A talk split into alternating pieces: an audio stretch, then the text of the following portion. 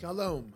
Thank you for listening to this podcast of the Jaburg Wilk Learning Series for 2018 2019. I am Shmuly Yanklowitz, President and Dean of Valley Beit Midrash. Here at VBM, we strive to bring you only the highest quality of Jewish learning, bringing pluralistic and innovative Jewish programming to the Jewish community that craves substance and insight is our passion. But we cannot do it alone. To support our endeavors, please consider donating a tax deductible contribution to our organization. By doing so, you will be supporting meaningful Jewish educational content, funding the next generation of leaders, as well as furthering Jewish wisdom to people all over the country and all over the world. Please visit www.valleybeitmidrash.org. Thank you so much and enjoy the program. Today we've been speaking about various areas in, in cloning and agunot, and tonight um, you are interested in hearing a little bit more about um, more practical issues of withholding, withdrawing treatment of the terminally ill. And this is a very important subject um, with healthcare decisions about withholding, withdrawing treatment. I don't know if anyone here is in the medical profession, but certainly if you go into hospitals, you see that almost every encounter between healthcare professionals and patients require a decision to be made about treatment options. And I think I will begin with the same way that I'm going to end, which is no matter what we decide here, no matter what we say here, one thing that is so important, and I urge everyone, and I, whenever I give a lecture around these topics, um, I say it to people of all ages, and I've lectured for with, with high school students and college students as well as with adults, which is everyone should take the opportunity um, to find themselves a healthcare proxy, to craft themselves a living will, so that their wishes, what they would like, their halachic desires, no matter if it's within halacha or if it's um, in matters of just what you would like for yourself, so that those are known. And the, the healthcare proxy who you choose, who you choose, it's very critical um, for you to think about a person who you think can really enforce your wishes, what you want in your life, um, even no matter what, what they feel. It's important for them to be able to really advocate on your behalf. Um, and so, if there's one thing that you walk home with tonight, even if you don't know what I, what Rav Moshe Feinstein says or what the Gemara says, it doesn't matter to me. For you to be able to go and know that it's very important for you to have someone in your life who you feel can advocate for you um, um, when you cannot for yourself. And they're difficult conversations to make, but they're necessary ones. So, in most cases, when we talk about um, end of life issues, um, the idea of stopping when to stop treatment or when it's necessary um, to begin some kind of treatment um, is really will raise fundamental questions about the nature and the purpose of caring for a patient and the ethics of end of life. And the full scope of this issue is truly beyond what we're going to be covering tonight. But when we speak about withholding, withdrawing treatment from the terminally ill, one needs to include judgments about futility of treatment, patient autonomy, and what is the mandate we're going to talk about within Jewish law today. So, what is the mandate uh, within the halachic discussion regarding end of life treatment? And we're going to begin kind of backwards. We're going to start with, to be able to understand this, what is the criteria of death? What it is, and then we'll work backwards to know when must we stop treatment? When is treatment worthwhile? And those are some of the issues that I hope that we can cover. When we talk about the criteria of death, there is not one universal definition of death. You ask scientists or healthcare professionals what's biological death, and they'll say, well, quite frankly, biological death is when each and every cell in the body has ceased to function. So that could be three months after someone is already underground because one's hair and, and, and nails, and there are certain cell, cells within someone's body, their skin continues to, to proliferate proliferate, sorry. So that is something important for you to realize that we really don't ask scientists to define death. There's another determination of death, which is the absolute and irreversible cessation of all cardiac, circulatory, and respiratory activities and function. What a lot of people call, people call um, cardiopulmonary death. There's also total and irreversible cessation of all brain activities, including the brainstem, what is known is, as brain death. And finally, there's the irreversible cessation of respiration, what we call brainstem death. Other definitions, definitions will include upper brain function, um, persistent irreversible coma, um, absence of brain, like anencephalics. People will define death differently. But those are some of the determinations. these criteria are still being worked on, um, not only in the United States, but in countries all over the world. But tonight, we're going to talk about how does halacha, how does Jewish law define death?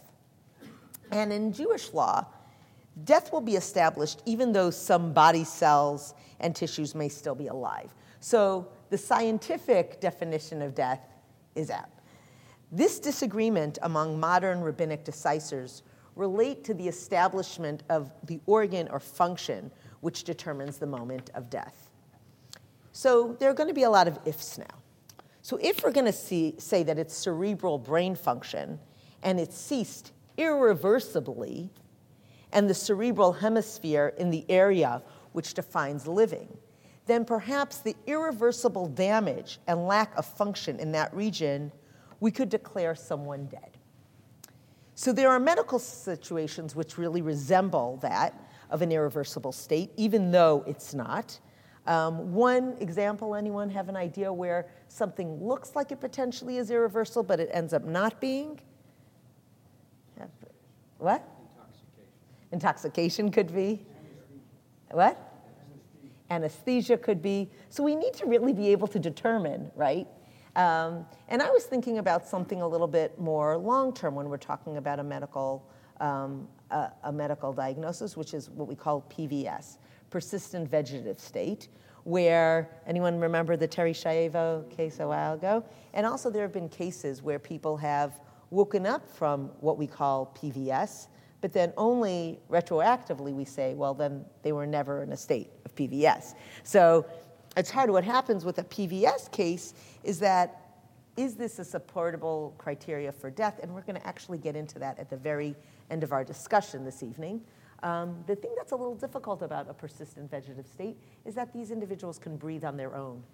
And so when you're trying to determine um, if someone's just like kind of in this state of, of breathing on their own and their heart is beating, yet they're in a very deep coma, comatose type state, um, what we call a vegetative state. And certain parts of their body is not responding, where there may be pain stimulus, but we don't know, but they really are not aware of their surroundings because certain parts of their brain is not functional anymore. Is this person declared dead by a criteria of death? So that's something we're going to have to discuss later on.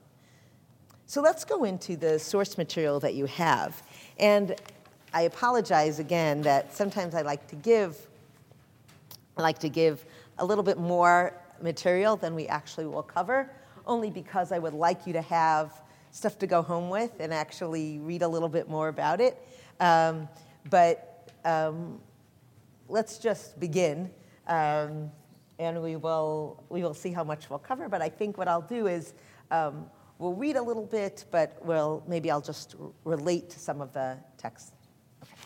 So we're going to start with source one uh, really just to kind of think about in Jewish law about um, the determination of death. I'm sorry, that's a little bit um, dark.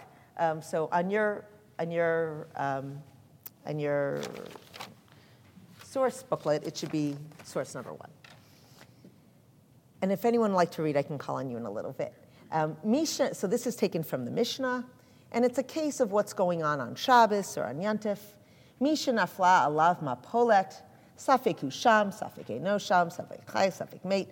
Something, you know, some, it reminds me a lot of 9 11, quite frankly, um, because this is actually what happened. If there's a building or there's debris that falls on someone, right, and, and they don't know, there's a doubt whether or not the person's alive or dead, um, So the question is, what can I do um, on the Shabbat? Can I remove this for purposes of pikuach nefesh, which means saving a life? We know we are allowed to save a life on Shabbat. We can do any of the 39 malachot, 39 um, um, prohibitions in order to save a life, right? So we can. So what, do we, what does that involve? It involves, you know, what we call choresh, where you have to kind of dig, you have to pick up, you have to move, you have to do a lot of those activities. So is that permitted to do? Yes, if you think that you're going to be able to save a life. But what happens when you find out that you're doing this and then you can see that the person's no longer breathing? At what point do you say that that person is no longer alive and then I cannot violate Shabbat? So the Mishnah says that if debris falls on someone, if they're found to be alive, then you continue to remove the debris. So now there's a Gemara on this in Yoma, um, and this is the next source which clarifies for us just a little bit more. The question is how far do I need to search to determine whether or not someone is alive or not alive?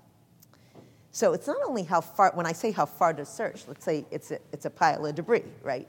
So do I, I uncover someone's head from top down or from the feet up? So it's not only just like removing rubble this way. Sometimes, excuse me, you can uncover someone's head and you're moving down or so the question is, how far do you go?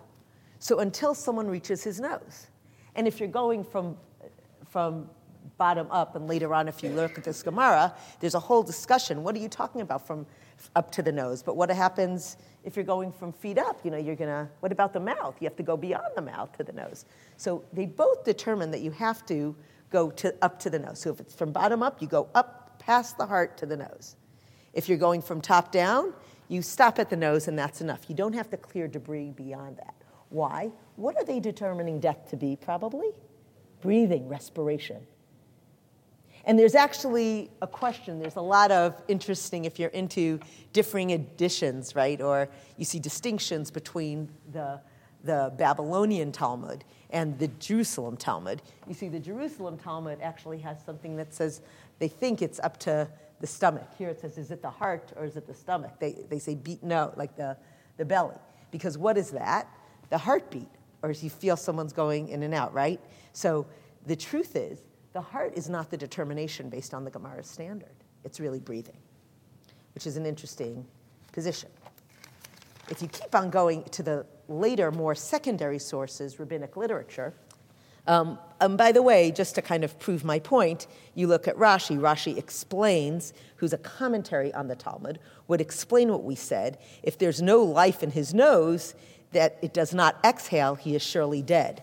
Um, and, and I'm sorry, one more thing I wanted to point out, and this is an important statement, that it says, Aval mimala lamata, when he goes from top to down, kevan dibadakle ad chotmo, because he checked to his nose, Shuve no tzarich, he doesn't have to go any further, meaning if he doesn't feel that there's any breath there, right?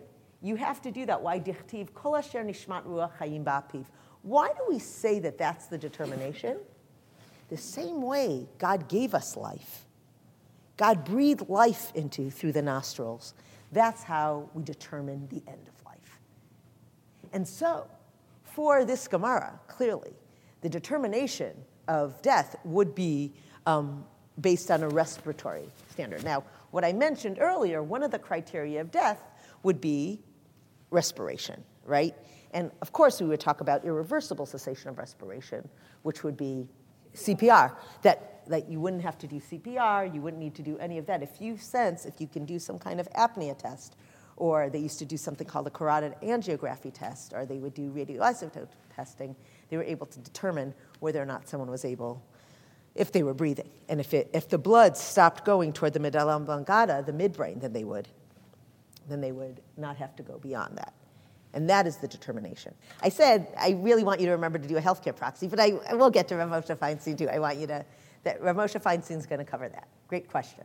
Okay? And what we're going to see also um, is that when we're thinking about this determination of, of death, um, it's going to matter um, if I'm going to continue to treat or I'm going to say that I'm, I'm going to withhold certain treatment. So this is going to be necessary as we're moving forward.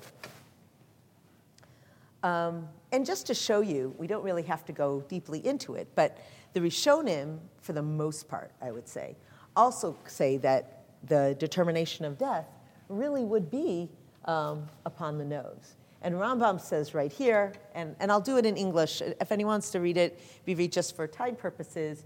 Check until his nose, and upon examination, excuse me, no sign of breathing can be detected at his nose. The victim must be left where he is, meaning you can't do anything then, that the person has been determined as dead. Okay, now, most of the Rishonim, people in the Renaissance, medieval time period, um, very important halachic um, Jewish legal documents have been written during that time. And you see that the determination of death, for the most part, has been respiration. There have been a few who have mentioned respiration alongside cardiac as well. But for the most part, it is, um, it is respiration. And this also we see in the Shulchan Aruch even if he's found so severely injured that he can't live for more than a short while, one must clear the probe the debris until one reaches his nose. If no sign of life can be detected at the nose, he is surely dead. It makes no difference whether they had first uncovered his head or his feet. So, again, kind of taking from the Gemara, the Shulchan Aruch, Rav Yosef Karo, says the same thing. I don't know if you know this, but even I remember my husband's grandmother, who was from Germany, had something written in her will that she must um, not be buried. Halachically, we try to bury within three days, but wait until the third day. You know why people thought that? Because they thought that maybe people were still breathing. We couldn't believe that when, unfortunately, when she passed away, she was very close to us. When she passed away, that was, it was interesting to see that that was actually in her will. Um, the lawyers told us that she said that that was very important in her living will, that that you wait. What did people used to do? Anyone know what they used to do a long time ago to determine if someone was dead? What? They held up a mirror.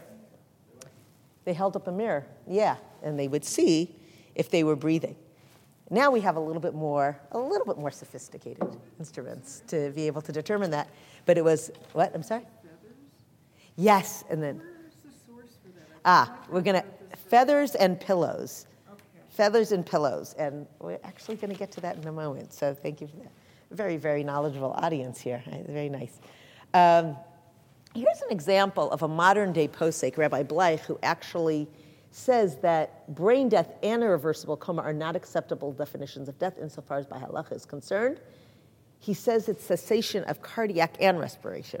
So it's interesting that he kind of merges the Gemara together, that you go beyond the heart just to check the nose.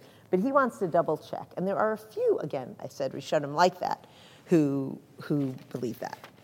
So I wanted to put that in. But to kind of come back to the point, Rabbi Tendler, who was Rav Moshe Feinstein's son-in-law, actually, and that's source 6a, and I'm, again, I'm just going through these sources quite quickly, um, but for you to kind of have uh, a guide, um, if you were to look these over again, that he actually says that Rav Moshe Feinstein said brain death is a criterion for confirming death in a patient who already has irreversible absence of spontaneous respiration. And this is supported by more and more rabbis. To kind of prove the point of Rav Moshe Feinstein, um, there, was a, there was a doubt whether he actually held by irreversible cessation of respiration. Um, but there was a well known doctor, Elliot Bondi, um, when a lot of, it was a very interesting thing that sometimes happens when a great, um, a great uh, posek, a great decisor passes away, and people don't know for sure what they're thinking. So people fight to say, what did he really say? Um, but he had a letter that actually, and I actually have a copy of the letter, and I can even, I don't have the actual letter, but I have a copy of the actual letter. You can go to the Halachic Organ Donation Society website and see a copy of the letter, where Rav Moshe Feinstein really says that the halachic determination of death is via irrevers- irreversible cessation of respiration. And I, I do want to say that this is very interesting because, because if it's irreversible cessation of respiration, then that's going to be very important when people um, who now with our modern day technological advancements, people are connected to a respirator. And we can determine whether or not someone actually can continue to breathe on their own or not Um, and we can imagine when we're hold, talking about withholding, withdrawing treatment of the terminally ill, how not to extend someone's life or the suffering of, and I'm not only talking about the patient, but also the family, um, to see um, a family suffering and what is permissible by Jewish law. So now that we're talking about, we kind of understand that for the most part, we can hold by either irreversible cessation of respiration or by cardiac and irreversible cessation of respiration. And whatever it is, by the way, it should be irreversible. Meaning, I remember where Rabbi Dr. Avram Steinberg, um, who is incredible, we have some text for him to, for you to read. He won the Pras Israel many years ago for his incredible work on Encyclopedia Hilchatit Refuit. It's an encyclopedia of medical ethics and halacha. And I remember him talking about irreversible cessation of respiration, and he said, What does it mean that it's irreversible? It means that the person's not going to be able to breathe again. so some people, like if I hold my breath, and I can hold my breath, and what's the name of it? David Blaine, and I can hold my breath underwater forever. That's not irreversible. I can make sure, I mean, I don't know what he does, but that's not irreversible. It has to be something where you know that there's a ceasing of activity in the midbrain where we know that the impetus for breathing can't happen anymore. So go, going back to your, your rubble story on. Yeah, yeah, yeah, please. You're a lay person in the field and you're removing the, how do you make that determination? Mm-hmm. You have the medical uh, ability, you mm-hmm. have the equipment. How do you make that, that determination? So the way in which they used to make the determination, right, um, is that they were able to, from the nose, right, they were able to actually feel like sometimes people actually would put a mirror there. When you set a feather, sometimes people would put it there and they would see something move. There should be some kind of fluttering. And if you're not sure, if it's a safek, if it's doubtful, and you're not 100% sure, then you can continue to remove the debris. If you're 100% sure and you don't feel anything, there's nothing, there's no, sometimes even people say go to the mouth and you kind of push on their body. But that doesn't mean it's irreversible. Ah, good point. So how do you know that it's not? That's a good point. The Gemara doesn't talk about irreversibility because I think they can't determine irreversibility. Nowadays, we can determine irreversibility, and with a technological advancement um, in many of our hospitals, all these equipment that we have, we can actually test for irreversibility. That's why we're talking about it now. It used to be, you're right, that they would wait. They would see, they would just leave the person there and they would double check. But that's a really good point, and I don't think I've ever heard anyone make that point before. That I think during the time of the Gemara, they needed to wait a significant more amount of time um, than is let on here. Um, the question is, can you violate Shabbat um, and continue to? And maybe you're right. How do you know? I mean, the idea is there were certain tests that Chazal would talk about, that the rabbis would talk about, how you put a mirror there, you put a feather there, like you had mentioned, you put like your hand there, you you know, put other things there to be able to determine. But in retrospect, it could have been that that was irreversible. I think the idea is if debris is on a person for such a long period of time and then you remove it, um, at a certain point, if you really don't feel anything, probably um, the person is dead. But at the same time, I think it's a point well taken. I don't think now that we know about irreversibility, um, it could be that they made these determinations too quickly. Good point. Sure if, you're, if there's a safek, you can continue. Wouldn't it not be you can continue? Wouldn't you be obligated to continue? Good point. Absolutely. So if you're not sure, great point. If you're not sure, then that's kind of along the lines of what you were saying. There were certain criteria that needed to be met during the time of the Gemara, where they would have certain tests that you would be able to do that in there. Not as a medical professional, but as someone who is there. And you're right. So if I don't know with certainty, then I am obligated to continue on. Excellent. Yeah. I mean, the obvious thing is if you're going to go from the head down and recover the debris, and the chest can't lift the debris, then there's nothing that. Right. So I don't think they realize that connection. So they were essentially sentencing people to death who would have otherwise survived. Could have been. Or or one could say, and, and I think that that's an important point that you're making. Um, what they're trying to say is the real um, the real qualification or criteria of life is in the breathing. And I think that's what they were trying to say. But what you're saying is in the, determ- in the, in the defining the criteria of death, what they ended up doing is also by implication saying that you shouldn't go any further and not understanding how the chest cavity really pushing down on you will not enable. For example, if you say someone was lying in bed and they ceased breathing, then it's absolutely appropriate. But when they have a chest covered with tons of debris, and that's the criteria, that's a shaky question. Yeah, I mean, we know a lot more now than they knew then, the way things were connected. But, but you're right, but that is how, but, but, the, but what, you're right, and the medicine that's brought in is questionable. Um, however, the way halacha is trying to determine life and death is what I'm trying to bring out here. But you're absolutely right. I think that we don't learn medicine from here. Um, we also, unfortunately, if people did take it as literally as that, and there's a debris situation, it's quite unfortunate. Um, yeah. My question's a little bit of a tangent, so it's too big of a tangent to push it off. Yeah. Okay. But um, we have this modern utilitarian idea that saving more lives is better than saving less lives, right? It's better to save 100 than save 10. Right? But traditionally, we don't have that idea. We have the idea that one life is worth the world, and one life, you, you can't sacrifice one life to save 100 lives. Right? So obviously, there's no idea of killing one to save more. But do we see any traditional texts that indicate that we should be as lenient as possible on, on, on extending life or, uh, uh, or on, um, uh, on, on, on classifying death based upon the potential to save more? Right, part of the question today is twenty-five percent of healthcare costs go to end-of-life treatments, this kind of, right? So is there any sense that more, saving more lives is better? We see that kind of thing. It's a wonderful question. I will say that I'm not going to adequately answer the question for you, Rashmuli, but I will say this that we take each case as it comes in because you can never, certainly we have that with triage, right? When cases come in one after the other. Um, it's a wartime situation. So you try your best to do what you can, right?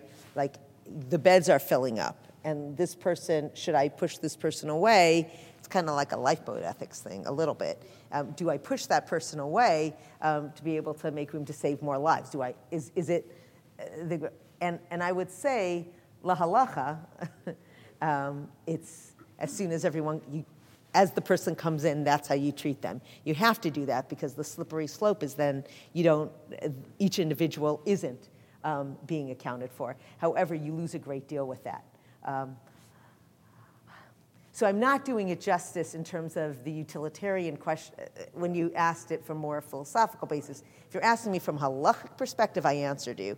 If you're asking me how do I feel about it in terms of um, practically how does it really play out in an ER um, during wartime, during 9/11, it's different because um, you you simply have to move, um, and you simply need to try to have the best. Did I answer? Would, would, would, would you agree that in a case where someone could donate their organs and wishes to die, and they could donate five, they could save five lives at that five lives at that moment, that we should look to embrace the the most lenient definition of what death would be in order to fulfill that wish?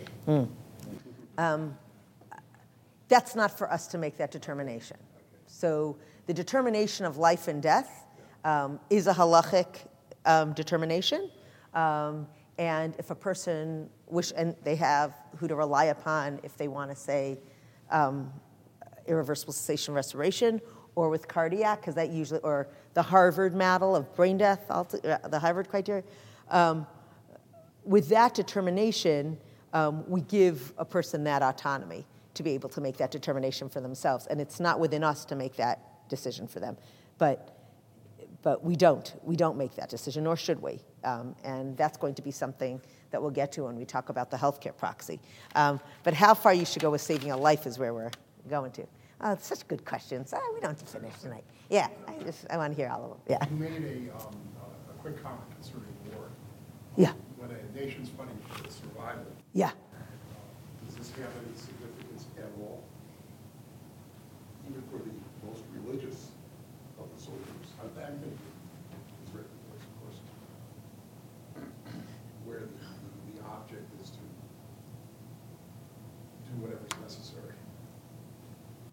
So you're talking wartime or you're Yes, talking? I'm talking wartime, you made a, a, a, Like when, when, for example, if someone works, works as a medic in the army. Well, that's, that's correct. yeah. You have, you have an extremely religious person who doesn't want to be moved for three days. Mm-hmm. Or, or, uh, I mean, I, just what I, from what I see in the papers, people, people move quickly, they do what they think they can to save the person. Mm-hmm. Uh, and they do it the same as maybe done Americans were in Iraq. Well, it's interesting because a number of I years. know, I'm not suggesting, I'm. No, you're asking a wonderful question. Um, Rav Orbach, who's at Eretz Chemda, taught me when I was in Nishmat years ago, and he gave me all his notes because he was um, for the Israeli army. He was the one who taught them about pikuach nefesh, which is saving a life, and what the criteria was. You follow the army's directive for the most part. Um, there, I guess a soldier sometimes in the army, it's a little bit different. Um, and, and what the medics are told to do um, in terms of saving a life and that determination um, might be a little different than a private matter in a private hospital. Um, because you need to have uh, clear and defined criteria for the medics who are working there. Um, in the American Army, for example, the US Army, um, it, they try to also be considerate of different religious beliefs. Um, you don't have such a distinction so much in the Israeli army, although you do um, have other religions. Um, it gets a little complicated. I have a very close friend whose brother was killed in Iraq, and he was he was um, he's a he's a Jew. He's one of the founders of Bnei Baghdad a number of years ago, and it was complicated because they needed to remove him. He was in the green the green area, and it was complicated who was going to move him and the shomrim, um, but they had to get him out. So they didn't go with because it put other soldiers' lives at risk at that point. So, but those were live. Bless you. Those were live soldiers. So you're trying. You're talking about now competing values of um, whose rights. It gets very complicated. I would say, I- but I think I, these are the complexities, and I. I, I appreciate that you're kind of sensing that, and it's not just like a, a one night lecture kind of give and take. And, and thank you for that. No, thank you for your question. Yeah. Um, In, in the terrible situation where you can only uh, save one life Mm-hmm. between the child and its mother, is there a halacha about which one you should? Is, is the child born, or you're talking an unborn child?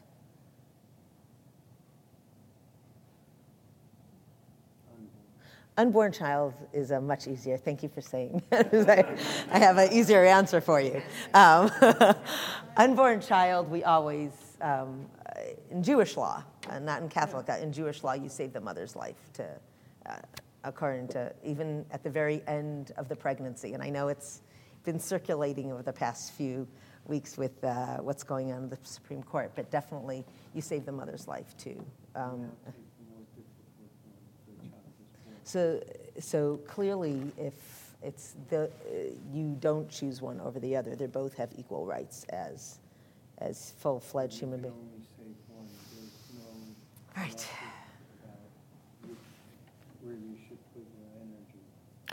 Right, there isn't. It's, you do the best you can for either. Obviously, if one is clearly in a more critical state, um, you still do your best to save both. Um, if you have, for example, an organ that needs to be given, right?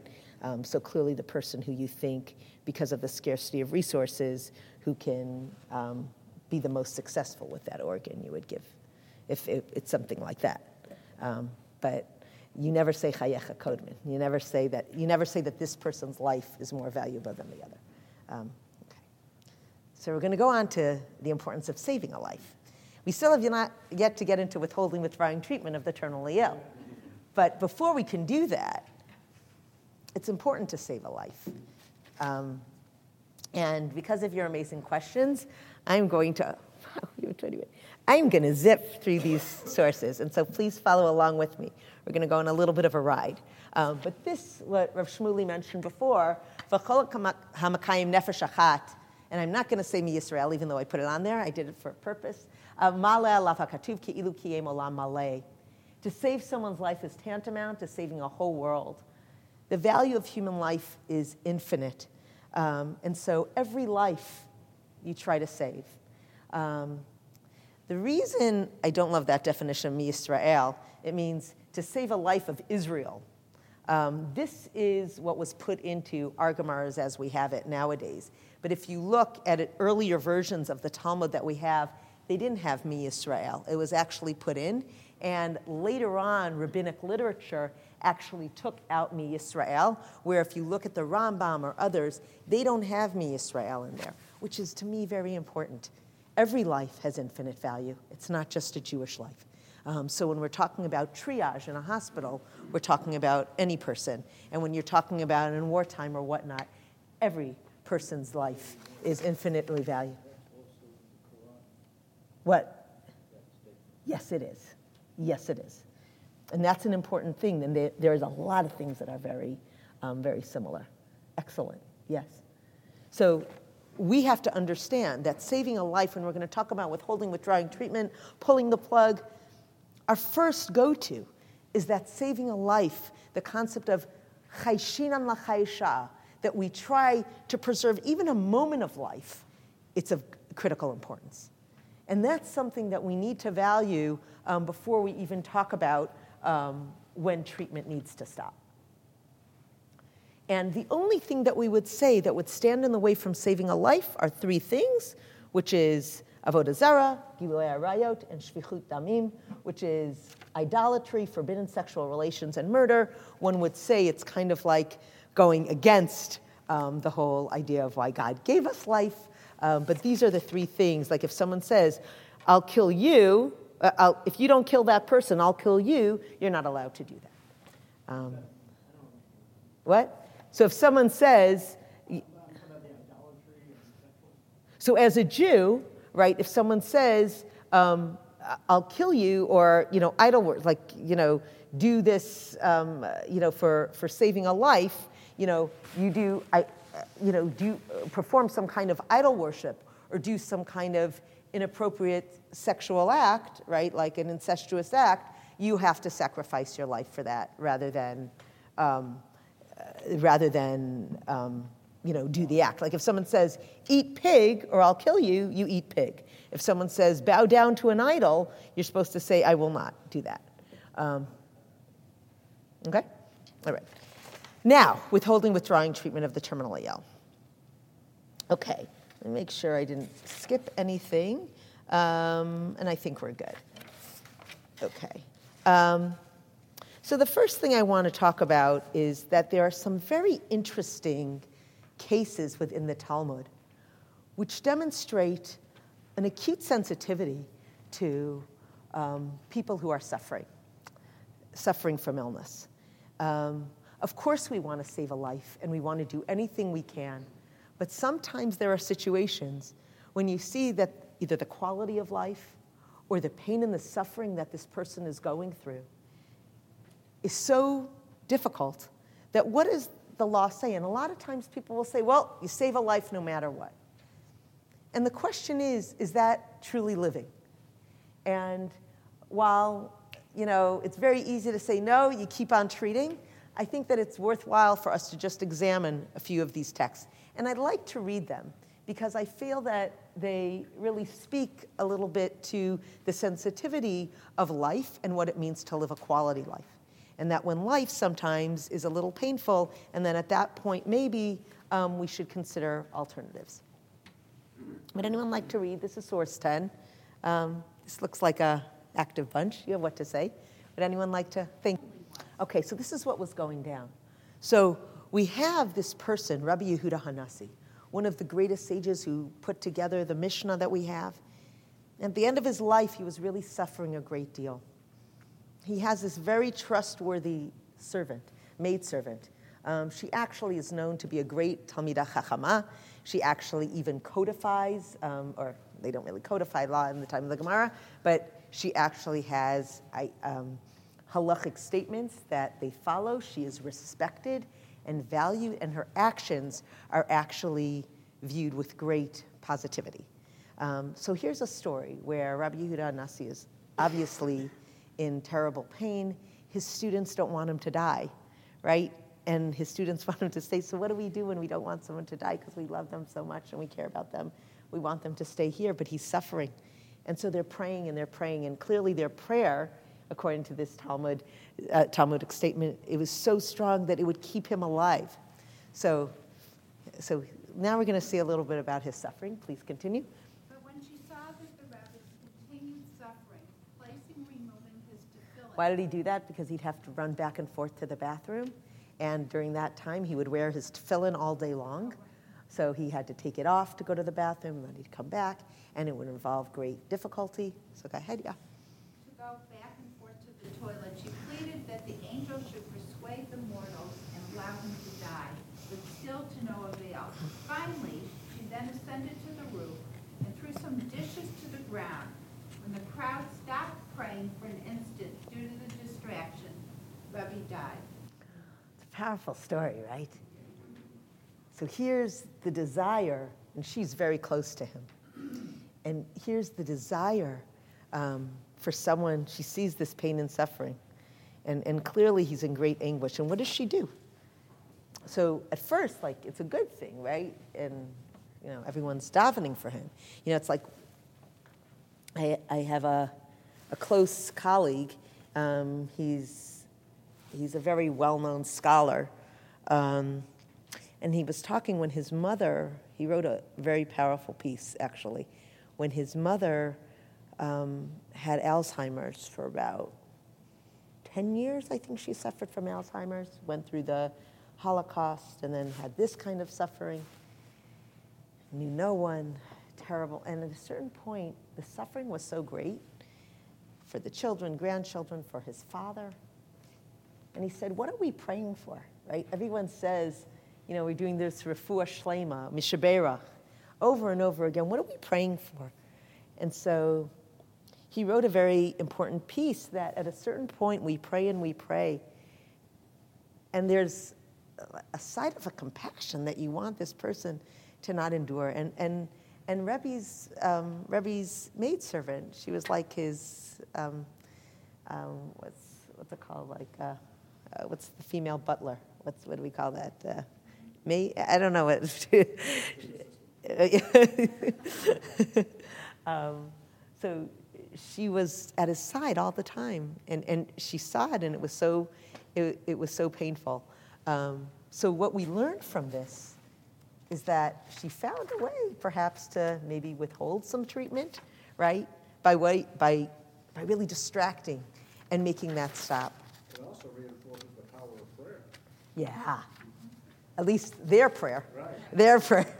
And, and the kavana, right? The, the deep um, in, intention um, that God couldn't even, God couldn't let him go.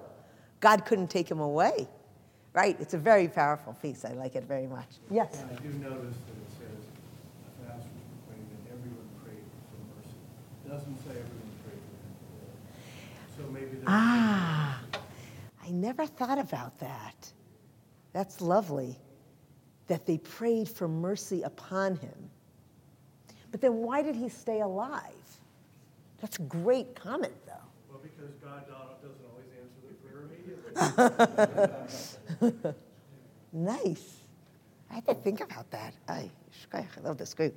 Okay, so, um, so that's one story. We have another. And this source we read about, this is going to be something familiar to you.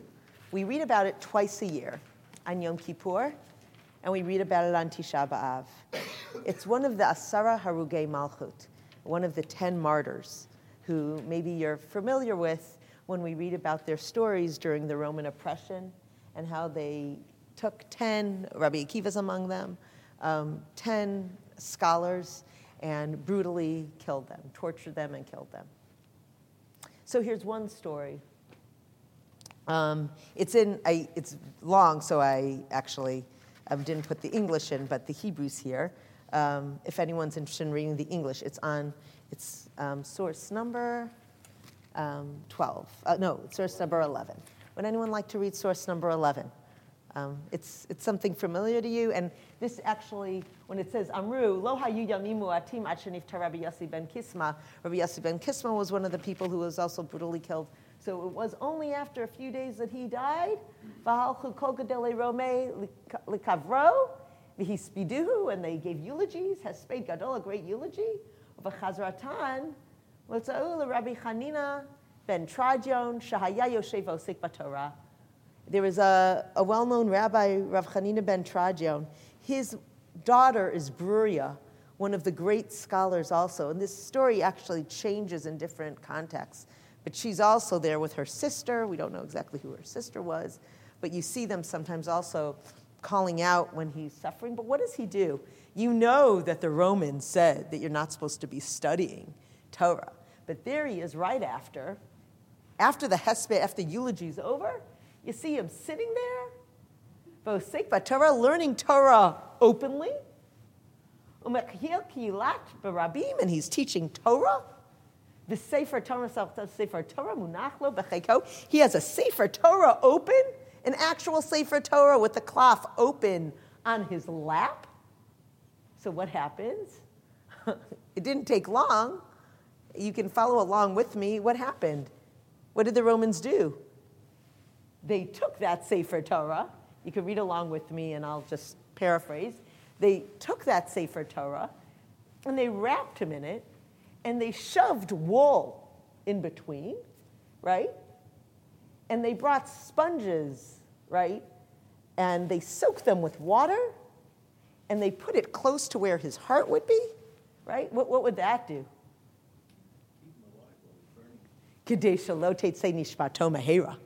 So that he wouldn't die so quickly. They wanted to prolong that suffering, right? If you have woolen, wet woolen sponges, and then the Sefer Torah is around it, and then you set it ablaze, right? It's going to take a while. It's going to be very smoky, and it's going to be very painful. And the children, so this is Amrulo Talmidav. You have another, um, you have another sto- um, detail of it when, when Bruria was calling out his, like, Daddy, open your mouth, you know, open, Abba, open your mouth. They said, Rabbi Ma Taraweh, what do you see? And he said, he sees the, the letters of the Sefer Torah flying up, and they say, open up your mouth. Open up your mouth and let, and let the flames come in so that you can die quicker. And what's his response? Oh, no, no, no. You don't hasten your death, right? He says, Mutavshi lanu. It's better that the one who gave life do, you know, take my life.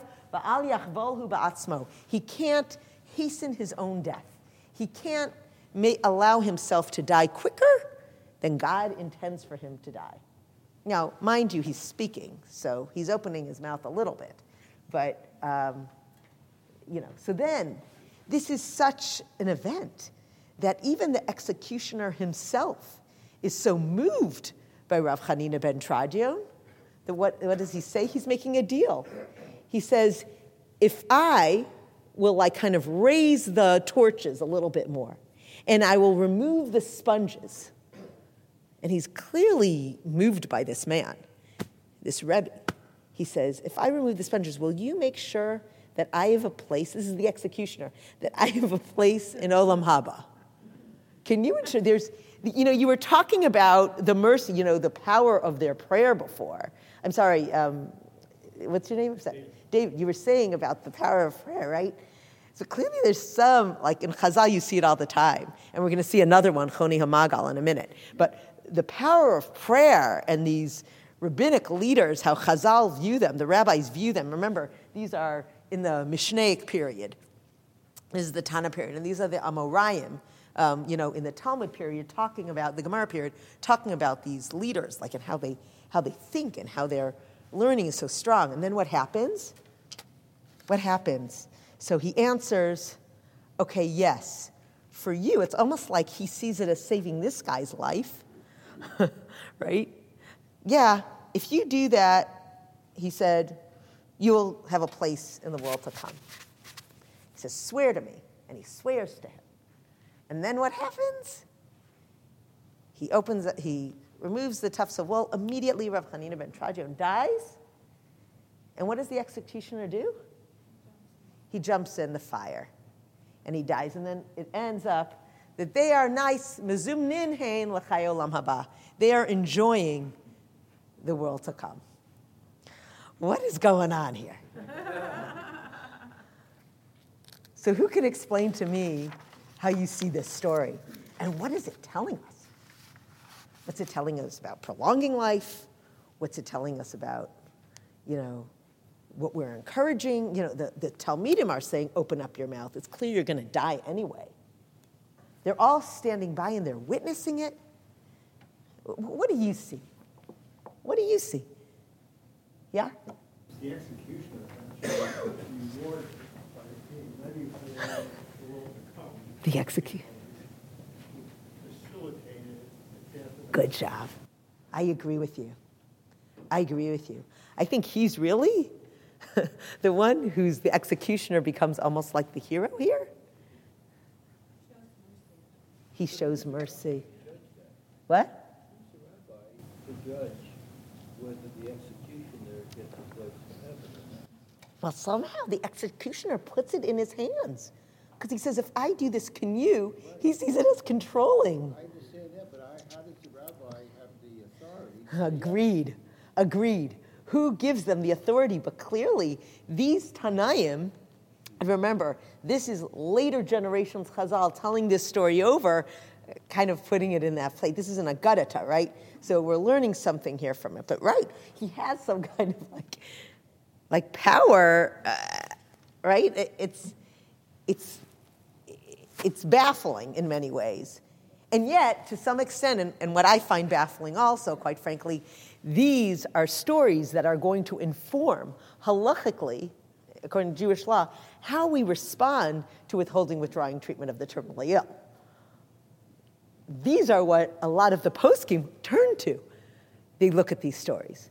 Now, I quite frankly think that they actually, and I'll, I'll just be honest with you, I think they're taking a certain humanity from these stories. In very, but, but you're right, like, who, who is this rabbi to be able, he's answering for God. Here he's saying, I can't take life, my own life, because that's for God to do. And then what does he in turn do? He's making the decisions when he gets up there who's let in. Isn't that God's job? Who's standing at the pearly white gates? That's God, right? So isn't that, you find that interesting? You're right. And yet somehow he gains some kind of um, power. He's empowered in that way, which is interesting. Yeah. Um, if, if we understand correctly that the executioner is a non-Jewish Roman, yes? Yeah. Okay, then what's interesting to me is that this is a little bit of a story about the fine line between proselytizing and inspiring. Ah. That- this non-Jewish Roman was, was inspired Hmm. to join the, the, the Jewish spirit Hmm. Of, of the rabbi and, and, um, actually, if he had lived, would have probably become Jewish. Right, and he was deeply moved by his devotion um, to God. Yes, yes. So here we see really withdrawing. When someone's in this deep state of pain, I'm using it for purposes of withholding withdrawing treatment. I think these texts deserve a lot more time than what we're giving them. But yes, I, I love the beautiful um, Vortlach that you're coming up with. Please. Yeah. If I'm not mistaken, isn't this in- totally inconsistent from the first part of it where he says, I can't judge, Yes. and then he says, That's right. That's what you were saying before. Yeah, so it's, so it's, it just adds confusion to it. totally. But there's a distinction. Yeah, what is? He was taking his own life. He was taking, he was taking, he was opening his mouth and allowing himself to die. And the second one, somebody was assisting his Forgive death. He Good. wasn't taking a positive action. Excellent. And then, so I want to ask something. Why was that okay? Suicide is a sin. Mm. So determining your own life. Ah. And I think what you said about kind of allowing him to facilitate a good action, because he might be left with what's on his hands here, might be very problematic. I'm telling you, this text is crazy amazing, right? Like, there's a lot to look at here. Okay. Uh, yeah, please. You know, by taking out all of the, you know, the wet wool, etc., I mean, if you look at the Romans who wanted this guy to suffer, the executioner kind of also took a step back because that would allow him not to suffer. Right. So he's in deep trouble. So it depends on much authority. So, so he would be no matter where you go, right?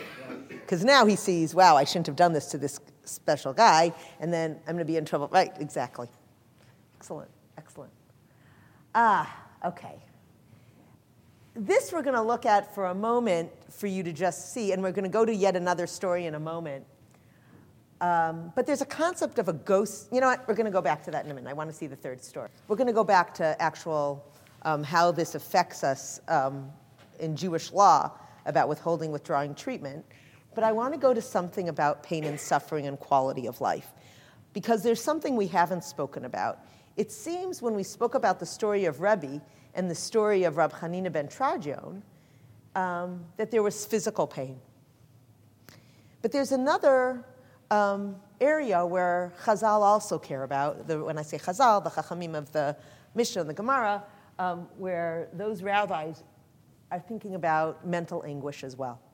There's a kind of mental pain and suffering that we know that sometimes people can endure. Um, end of life suffering, maybe, maybe, um, maybe it's a mental illness. It could be that some people aren't feeling necessarily the pain, but they see that their life is um, really void of, of anything that they find meaningful, no matter how much therapy or how much um, they've, they've tried um, to have a more quality of life. Um, and sometimes that's something that we cannot discount. So much so um, that sometimes people feel that they want to end their life or they feel that they don't have, um, you know, they don't have that support in their life anymore. Um, and it could be very hard for them. Um, so there's an example of mental anguish that I think the Gemara also talks about, and I think it's a very telling, compassionate story as well. Um, unfortunately, I, I, I, have it in the, the, the Aramaic, but I didn't start the story a little bit. I started translating it one line down, and I apologize about that, but I'll start you off. Choni Hamagal, who was known, people say that his name Choni Hamagal. Anyone ever hear of Choni Hamagal? They call him the circle drawer that he set. The truth is, and I got this from Shlomo Naeh, who's a world class rabbinic scholar, that Magal is not because he drew a circle. Magal was his profession. It's actually a, like a roller, like you know those steamrollers, but they used to put pitch. He, he was, a Magal was actually this roller that they used to put on top of um, the rooftops in in Jerusalem to prevent the water from seeping in. Well, it's kind of like. So I asked him. Let's say, I, I, was, I thought you were going to say it's kind of like Arizona, oh, because Eddie told me today that you know a lot of the homes are like clay and sealed, and there's like a sealant. And I was like, hey, like Klania Magal. So what was his profession? His profession was was a roofer, and that's why you needed rain. Why? because otherwise you wouldn't have so much. This is from Shlomo Naeh, you know, Shlomo, um, Professor Shlomo Naeh. And so he said that actually Magal is more, if you look at the, he was, he was a steamroller, that's why he's called Chonia Magal. But this actually, this story begins after the story where he drew a circle and he makes a petition, another person who petitions God, who's able to talk to God and say, either you bring rain or I'm going to stay in this circle and I'm not going to move. And the way he was able to talk about that's Chonia Magal. Anyway, Chania Magal's walking. This is Rabbi Yochanan tells another story. Chania Magal's walking, and he sees a man, maybe you've heard this story, um, planting a carob tree. And he says, What are you doing? He says, I'm planting a carob tree. How long is it going to take? It's going to take around 70 years. You think you're going to be alive, says Choni to this man, for 70 years? To see this? He's like, No, but like my ancestors before me planted carob trees for me, I'm planting for my future. And that's where he says, then, after that, and this is where I started your translation, Choni sits down to have a little light snack, a meal, and what's it called? Was that, uh, who, who's, not Rumpelstiltskin, what's his name? The one who slept for years? Rip Van Winkle. It's a Rip Van Winkle, but they got it from us.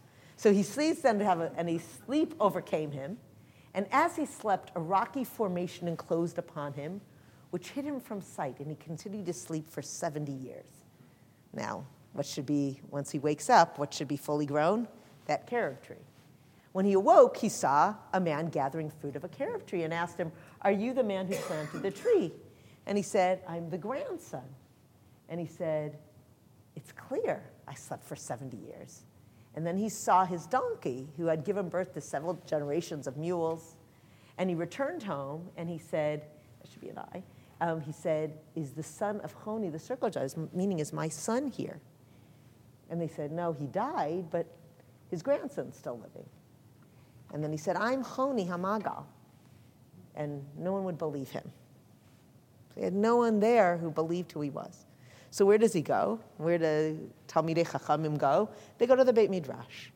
So then he goes to the Beit Midrash, and he says, he overhears the scholars, and he says, they, they, used to talk, and they were saying the law is clear, as clear as when Choni Amagal used to say these laws, because he had such clarity.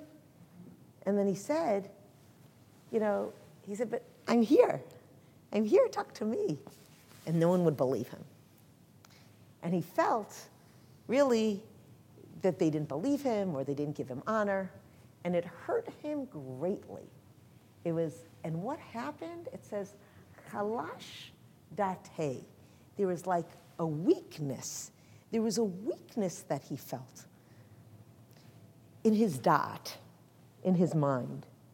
And I think the best way we could say that is that psychologically, he really felt empty. He didn't have anyone. He felt very alone. No one knew him. And he just, he didn't, he, he didn't have anything in his life. So not only did he, and he's a person, by the way, who prayer, God answers Choni Hamagal's prayers. And what happens here? He prayed for death and he died. And Rabbah there says, very well known statement, O chavruta, o mituta, which means I have a chavrusa or I die, meaning you need a decent chavrusa, meaning you need someone in your life, someone he could talk to. He didn't have his family, they didn't believe him.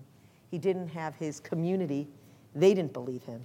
And when someone is in that state, um, it's kind of funny because it's like it's it's not his fault, right? It's not like he's kind of, it's really he just feels alone. Now, it could be he slept. What is that sleep that he was in? Is he the same person? Is it different? Whatever. Whatever happened there, here's a person who doesn't have anything. What do you think is a, a, a lasting message here of, of what it means um, to desire death? Um, when we know that you're supposed to save a life at all costs. How do you see this story?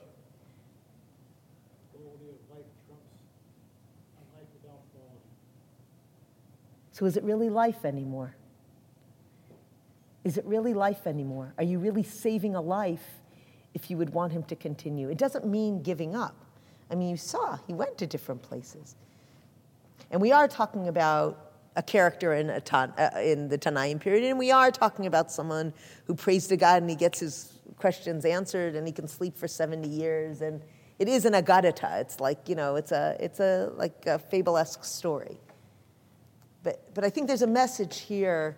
Yeah, sorry. I think the message is that loneliness is a living death. Yes. Right? And Chazal understood that. Um, and that's important for community. It's important for the Beit Midrash that people are welcomed in. There's a lot of other things we could say about this story as well. But one justification, I don't know, of asking to no longer be alive is when chalash date, when you're feeling weak in your mind, when you feel like a certain mental anguish. And, and that was something that Chazal definitely showed a certain compassion for. Um, and I think it's demonstrated here. Yeah, please. Else. God, because God takes it. Right? Right. Right. Hmm. So, with these stories, I know we don't Ah, ah. okay, so with these stories, I want to kind of just turn back and you tell me how you view um, some of the rabbinic texts, and, and I'm talking about the halachic decisors now. When someone goes to someone, you know, Rabbi, I have a question. I get these questions, right? I, at the end of the, you know, uh, my uh, my, I, my grandmother is in this situation and not, you know, not doing well. What are this? What are, what am I supposed to say to the staff? Do I do a DNR? Did not resuscitate order? Am I supposed to? Um, do we daven for this person? Or, or is this person in like what? What do we want? Are we withholding? We have to save a life, but this person's not doing well. So this gets a little bit complicated. A few terms that I'd like to tell you. One is that someone who is deemed to die probably soon is known as a goses. A goses is someone who we think is going to die within three days. The problem with this nowadays, with all the technological advancements, is that someone can be hooked up to a respirator, a ventilator, they can be intubated, they can be connected to a heart pump. And as much as someone really left at their own devices without all these technological advancements, they could really continue on for a very, very, very long time. And so, what determines a goses is a little complicated nowadays. It's kind of hard to do it. There are people who say you still can, but it's very hard to pinpoint that. There's something that's a little bit longer, which is called a treifa. Someone who we think will live for probably a year, around a year, usually when someone unfortunately are given um, some really hard news from an oncologist or, you know, they're saying you have this much time to go on.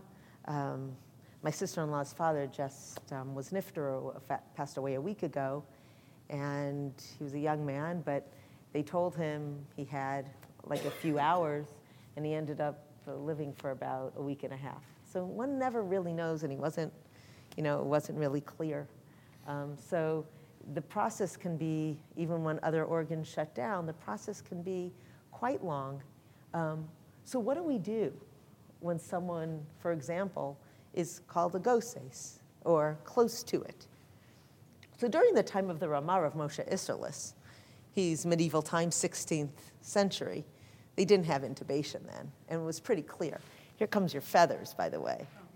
Um, what they used to do, um, they went in, and I, I didn't know if you meant the feather to determine this or the feather in the pillows. It used to be that when people would put, there was a thinking, I, I have no medical basis for this, but there was a thinking, you see this in a lot of the sources, that you can't remove the pillow from under him if someone wishes you to do so, because these bird fellows, feathers are delaying his death.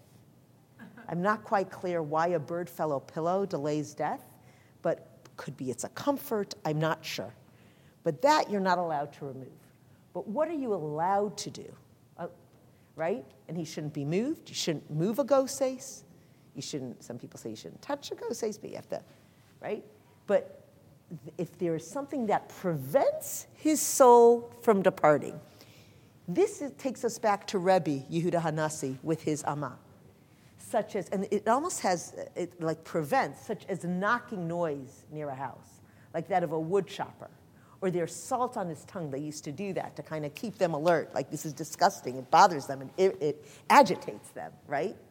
It's permitted to remove it because this is not an affirmative act, but rather a removal of an impediment. Do you see what they're doing?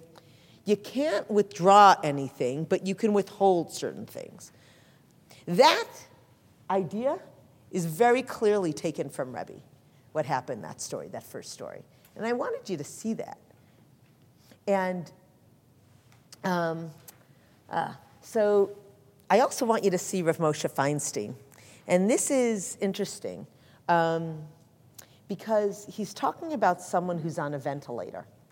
Um, and And what do you do?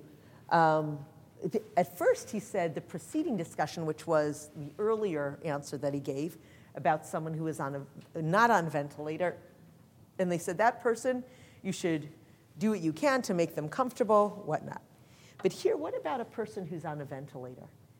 Can I withhold or withdraw treatment? Can I disconnect them from the ventilator? Now, if you disconnect them from a ventilator, right, what do, why are they on the ventilator? They can't breathe. Okay. So we know, and this is also going to be when we talk about criteria of death, that's why I put you through that, that pain and suffering of all the criteria of death, right? The, if you hold that the criteria of death is irreversible cessation of respiration, and you can make that determination that there is no more blood activity um, in the brainstem, then that person who's sitting on a ventilator is no longer alive. And if you can make, now some people who are on a ventilator still can breathe. Now, Rav Moshe himself, and we're going to see this later, and if we don't get to it, you have it in your sources. He says that irreversible cessation of respiration is a criteria of death, right? Here, the assumption I'm making is that because he's going to say certain things that you can and can't do, can you remove the ventilator from a person? This is if someone who does, you're assuming that they are doing a little bit of breathing on their own. Okay. How do you do it? So, first, he's telling us that you, you can't just remove the ventilator if you think that there's some breathing, because then you're hastening their death. And this is assisting them, whatnot, right? You also can play around with the oxygen a little bit, right? But how can you remove it?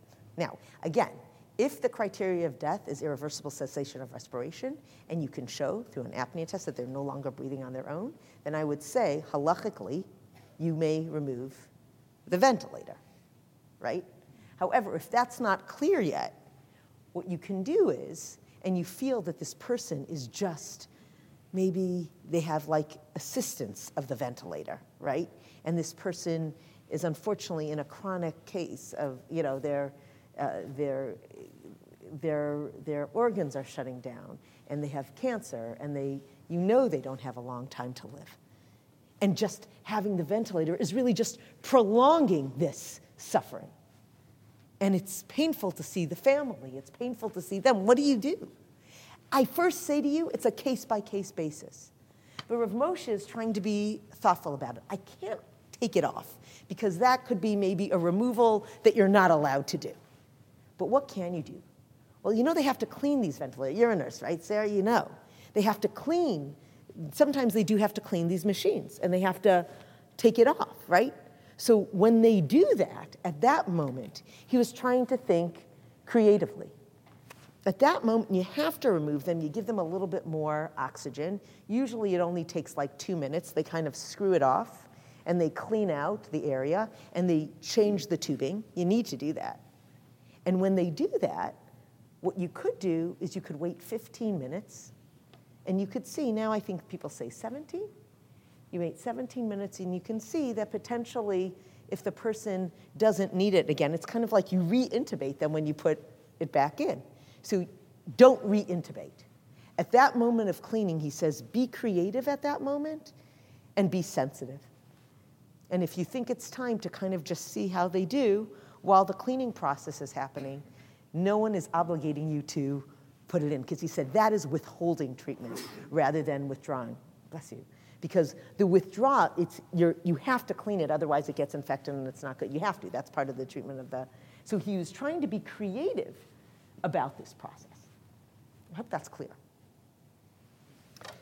Yeah. Question. I think isn't it like Rob Silverstein, Silverstein who said the timers on the ventilators, right? Where instead of waiting for that time to take it off and clean it, you just wait until you, you set it that every 24 hours stops for five minutes. I think they're trying this at Shaare Zedek right now. Then you just wait for that timer and you decide whether you want to put it back on or not. Right. They do it intermittently. It's kind of like the what's, the- what's that, that Zomet bike, right? That it stops in certain, pla- right? That it's not actively done, and then they see. The problem, some people don't want to do that because they feel if someone is still, they want them on the ventilator. And this, by the way, again, when I tell you to have your healthcare proxy, some people want, believe it or not, they want everything. They want the works. They want to be kept there. You never know. Maybe I'll start, maybe I'll come out of it. So for those people, they want it. I think the thinking lately is people understand now if someone is in such a dire straits, right, then it, they're probably not going to make it out. But yes, you're right, Rev Zilverstein. He, he was the one with the help of others who actually set it to timers where it would pause and then it doesn't continue. So people are taking it from there. Yeah, sorry, yeah, yeah. So let's say in a medical opinion, uh, it's an irreversible situation, you're on a ventilator, you have an Mm-hmm. directive. Your advanced directive says, if I'm in an irreversible situation, I don't want to be in this circumstance. How does So, so if, hal- if the person he follows says that you are, that the determination of death is through the criteria of irreversible cessation of respiration, and you can't breathe on your own, and you do enough apnea tests, or you do a carotid angiography test, which they don't do so much anymore, it's more the apnea test, and they've determined that that area is no longer being perfused through the blood, and they can make that determination then that person is dead already and removal would be okay. If they don't hold by that and they hold by cardiac death, right, cardiopulmonary death, then it's going to be a little bit more complicated to remove it. But if someone has intubated against their wishes, that's another story. A person shouldn't do that. A person can say, I don't want initially to ever be intubated. That gets, I mean, let's say someone's having, unfortunately, a heart attack or something like that, and they don't have an advanced direct, they don't have a DNR, do not resuscitate, because it might be an acute thing. It's not something that's a chronic, um, like uh, that they're having some kind of edema, they're having, uh, um, uh, you know, some kind of stroke or, you know, uh, you know, congestive heart failure. Something like that, often people can be extubated and they can go on and live normal lives. But for some people, um, it ends up being they have one of these episodes and it ends up dragging on. That's where it gets complicated, right? Because they never wanted to be like that in the first place. But it, it makes sense if someone asks me, you have someone who is an older patient presenting with, um, as, um, you know, they're, they're having um, a heart attack, should I, and they need to be intubated, they're not breathing on their own, should we do it? And I'm like, yeah, of course you, you do what you can to save their life. Um, and hopefully they come out of it. But often um, you'll have situations where you didn't expect to be in this situation. Or, or let's say someone who goes through uh, a surgery and it's a, it's a regular, you know, they needed to go through a certain surgical procedure and they can't be extubated. They can't be extubated. They can't get them off the breathing machine. Things like that happen. Um, people don't plan on being that. It was supposed to be a routine surger- surgery and they don't come off it.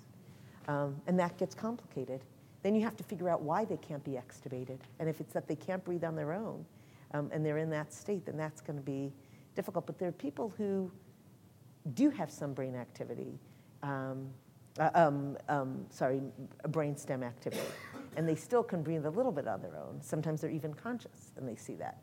They don't want to live like that, but that's if they're conscious enough to make that determination for themselves, they certainly should be able to. Yeah. So if you're sitting there with somebody that is on, lying there on the ventilator, Mhm. and they go and they push the Mm. off, what is your Mm, great question.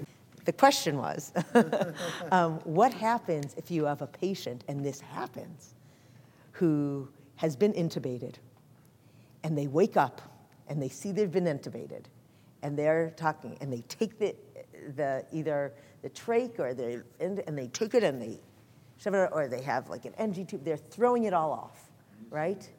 And you see this, and they don't want it. Now, the question is you also want to determine that they can make that decision for themselves in this state.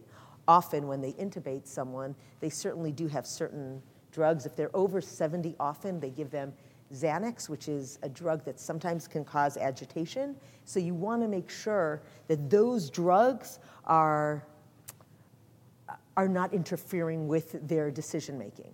And that is why, but if someone had an advance directive and it said, if they didn't have an advance directive, but they, let's say they did, and they had an advance directive and they do this, that was to some extent a clear determination. I don't want, I didn't want you doing this, so you shouldn't intubate again.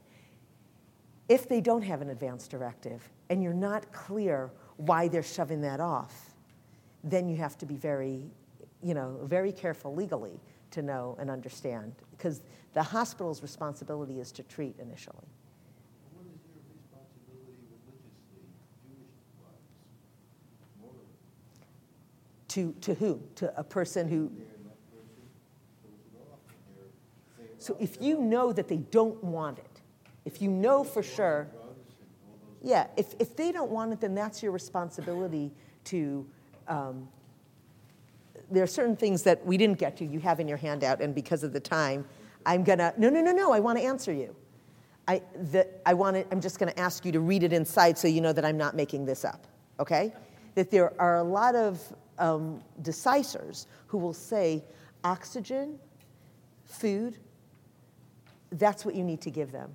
But if someone doesn't want any advanced directive, it's your responsibility to not give them like antibiotics if it's going to prolong the suffering, to make sure that if they don't want intubation, that you hear that and that you, you follow their directive.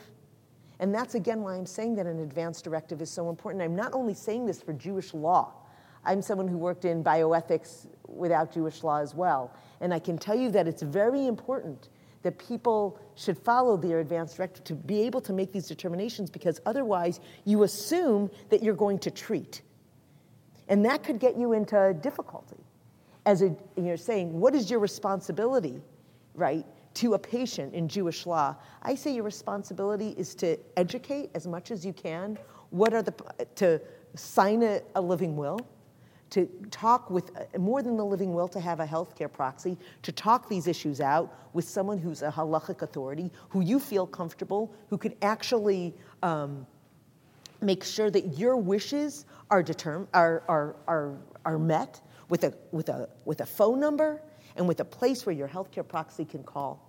And if you, that healthcare proxy is not available, with another follow up person, because you don't always have that option. And you should give it to your doctor and you should give it to your lawyer. And you should make sure for you to have someone to have a voice for you when you can't speak for yourself. And that needs to be respected and it needs to be acknowledged. And I'm saying la halacha, that is a responsibility. And we have that responsibility. Um, so much so that you have other situations, which we didn't go through, um, where you've had cases where people have asked and pleaded for mercy in that way. Please, I don't want to be in this situation.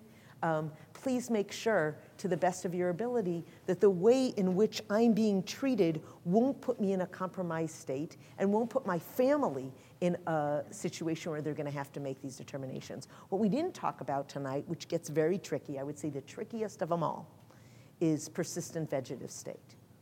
And a persistent vegetative state is where someone breathes on their own and they're not conscious at all. And more often than not, it's a state where people are not expecting to be in that state. And how do we treat? And in those situations, we really have to be sensitive to the quality of life of this patient. People have woken up from it, but more often than not, do not. It's the quality of life we're looking at. We're looking at the financial burden and the emotional burden on a family. And also, would a person ever want to be in a situation like that? And so, for that, the people aren't intubated. So, they're breathing on their own anyway.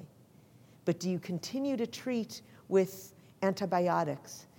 You give, you give hydration and you give oxygen because that has been known to, without that, could cause severe pain. But do you have to put an NG tube in? If someone has an NG tube, it's a feeding tube. Do you pull, if they pull it out, what are you going to do? Are you going to keep on putting it back in? So often people say, no, you don't, because clearly it's going to, co- it potentially also could cause more damage. What about dialysis? Dialysis could be harmful also, and that is also a painful process. And if someone says at a certain point, I can't endure that pain anymore, then we need to hear about that pain and suffering. Again, saving a life at all costs but if it causes someone to have a quality of life that is not a life, we need to look at these sources. We need to hear these sources. We need to use them as a model of what it means to value a life that is worth living, I would say. There was a case that I gave you at the very end where there's a girl with Tay Sachs disease. Yael Sheffer was her mother, and it was brought before the Supreme Court in Israel. And she had Tay Sachs, and she was suffering, not yet, but en route. And the mother didn't want it to get to the point of something so terrible that she would see their four year old daughter suffer so.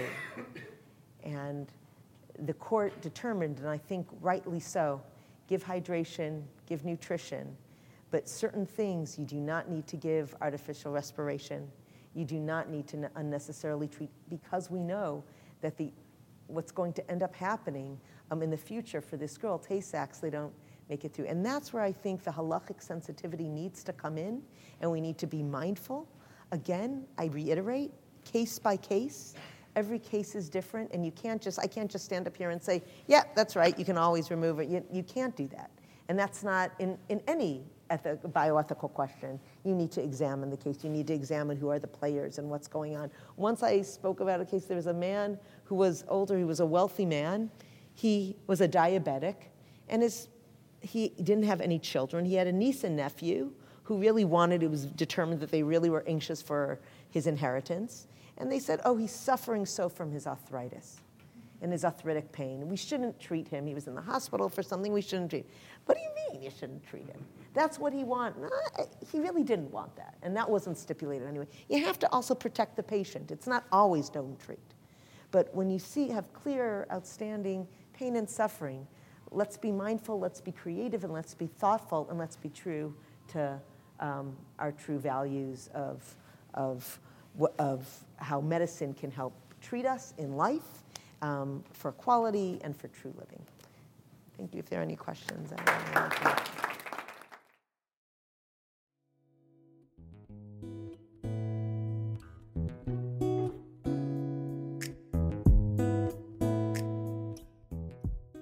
Hi, this is Shmuly Yanklowitz. I hope you enjoyed listening to this fascinating lecture. At VBM, we strive to bring you only the best in Jewish educational programming.